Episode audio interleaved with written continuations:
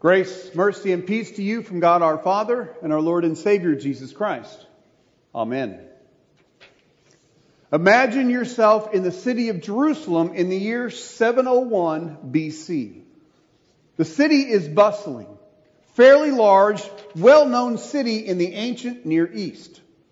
Archaeologists estimate that it was about 150 acres in size.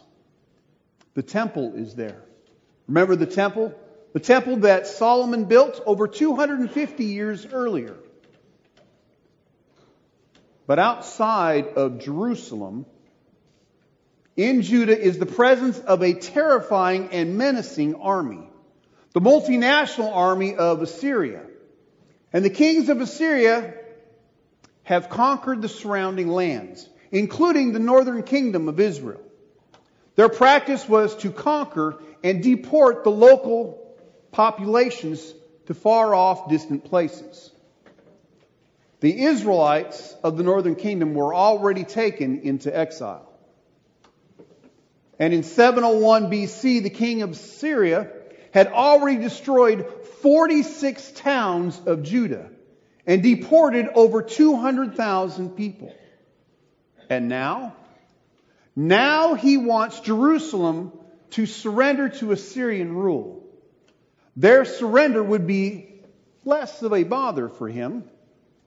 Rather than having to carry out a military attack and go through all the fuss of tearing down and destroying the city's walls. It would just be simpler if Jerusalem would surrender. The king of Assyria was currently in the process of destroying other cities.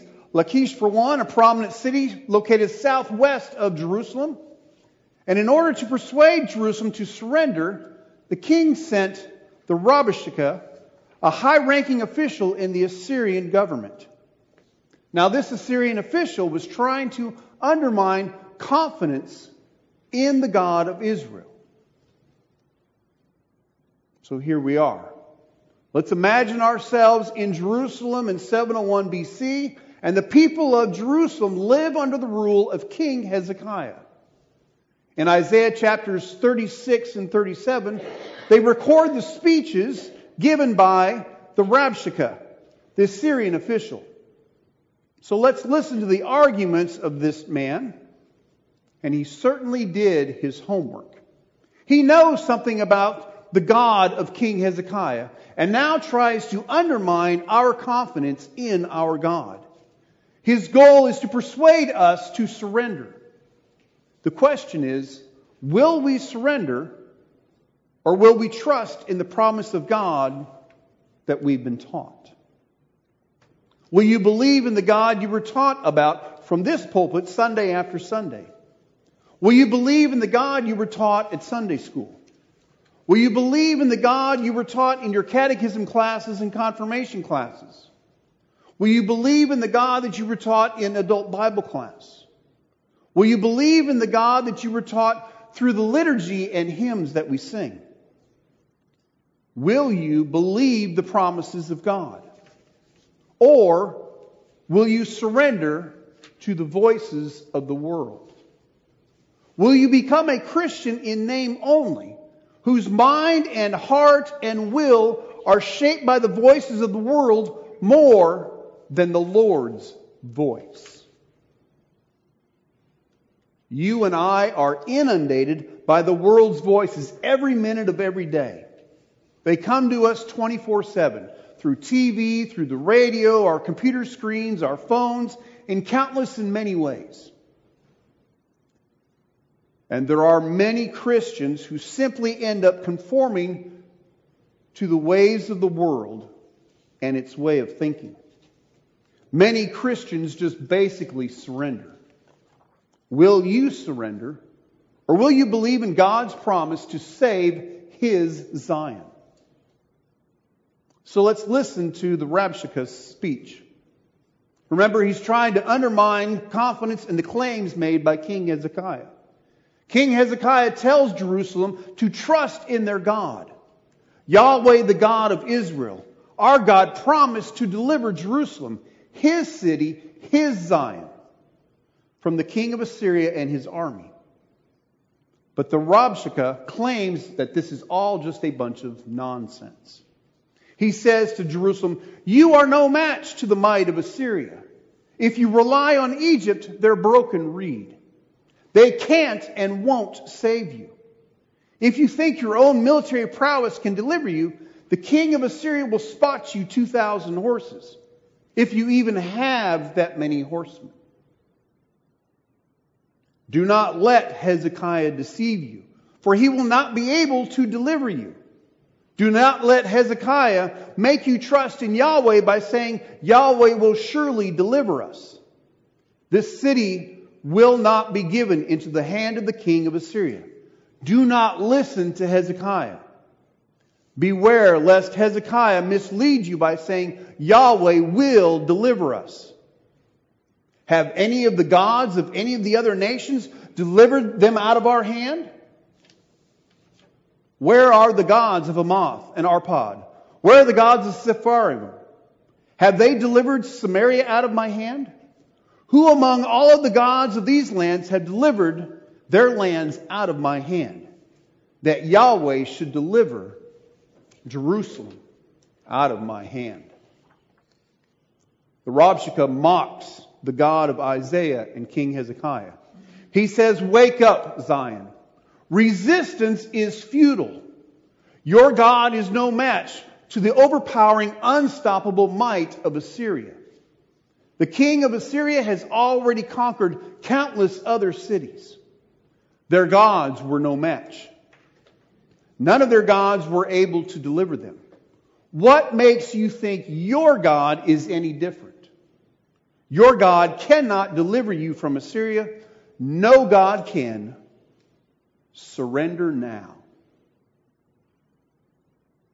The challenge from the voices of the world remains basically the same for us, doesn't it? What rules the world is worldly power and might. Economics, politics, the daily rat race, the kingdoms of the world. That is what calls the shots. The world tells you and I that. The world tells us that our God is a bunch of nonsense, wishful thinking, and made up dreams. The world tells us that all religions are the same. Forget that religious nonsense. The world and its ways rule, not your God. So conform to the ways the world thinks and works. So what happened? Well, King Hezekiah and Jerusalem trusted in their God, Yahweh. King Hezekiah brought the matter before God and prayed, O Yahweh of hosts, God of Israel, who's enthroned over the cherubim, you are God. You alone of all the kingdoms of the earth, you have made heaven and earth. Incline your ear, O Yahweh, and hear.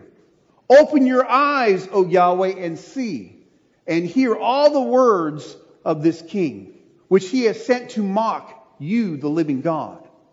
Truly, O Yahweh, the kings of Assyria have laid waste all the nations and their lands, and have cast their gods into the fire. For they were no gods but the work of men's hands, wood and stone. Therefore they were destroyed.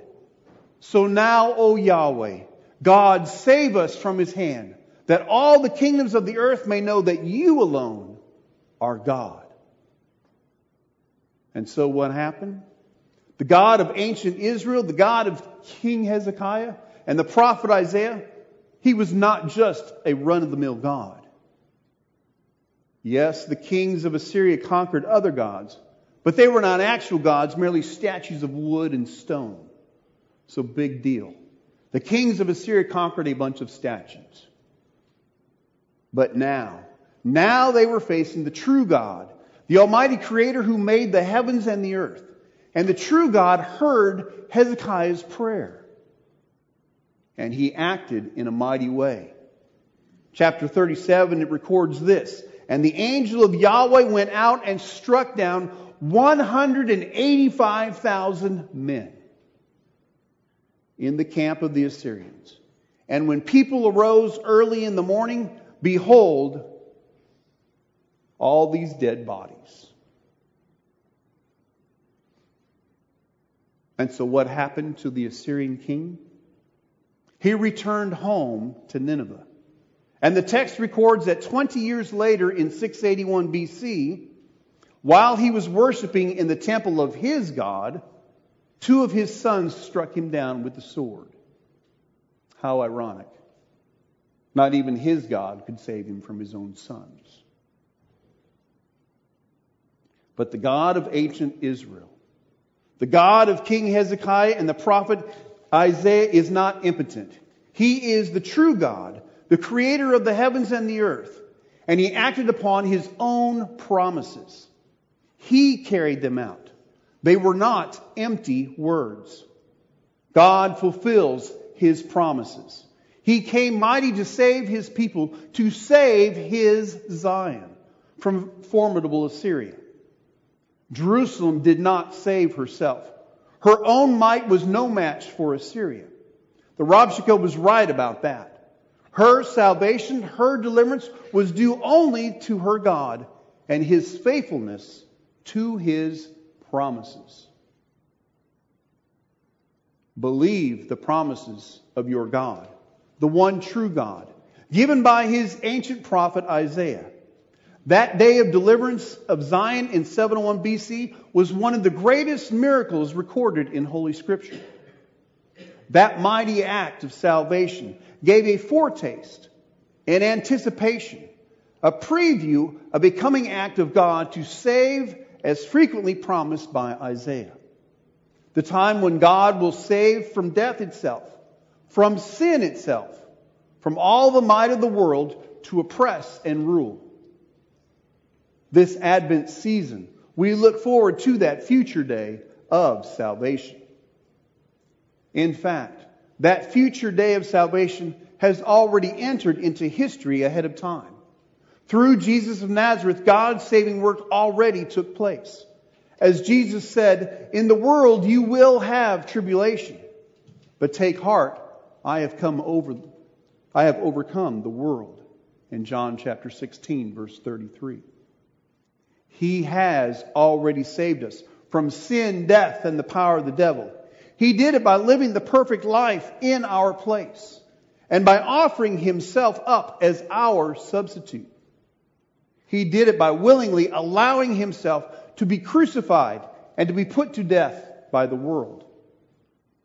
He saved us from all sins, from death, and from the power of the devil, not with gold or silver but with his holy, precious blood, and with his innocent suffering and death, so that we may be his own and live under him in his kingdom, and serve him in everlasting righteousness, innocence, and blessedness. You and I do not belong to the world. We belong to Jesus the Lord, as he is risen from the dead, lives and reigns to all eternity. Jesus is the victorious Lord over all. And he now gives you a share in his victory. Here in his new and greater Zion, in his new and greater Jerusalem, he gathers you into his saving presence and gives you the blessings of his salvation. As St. Paul wrote in 1 Corinthians chapter 1 verse 9, God is faithful by whom you were called into the fellowship of his Son, Jesus Christ our Lord. He did it through holy baptism. He does it through the gospel proclamation.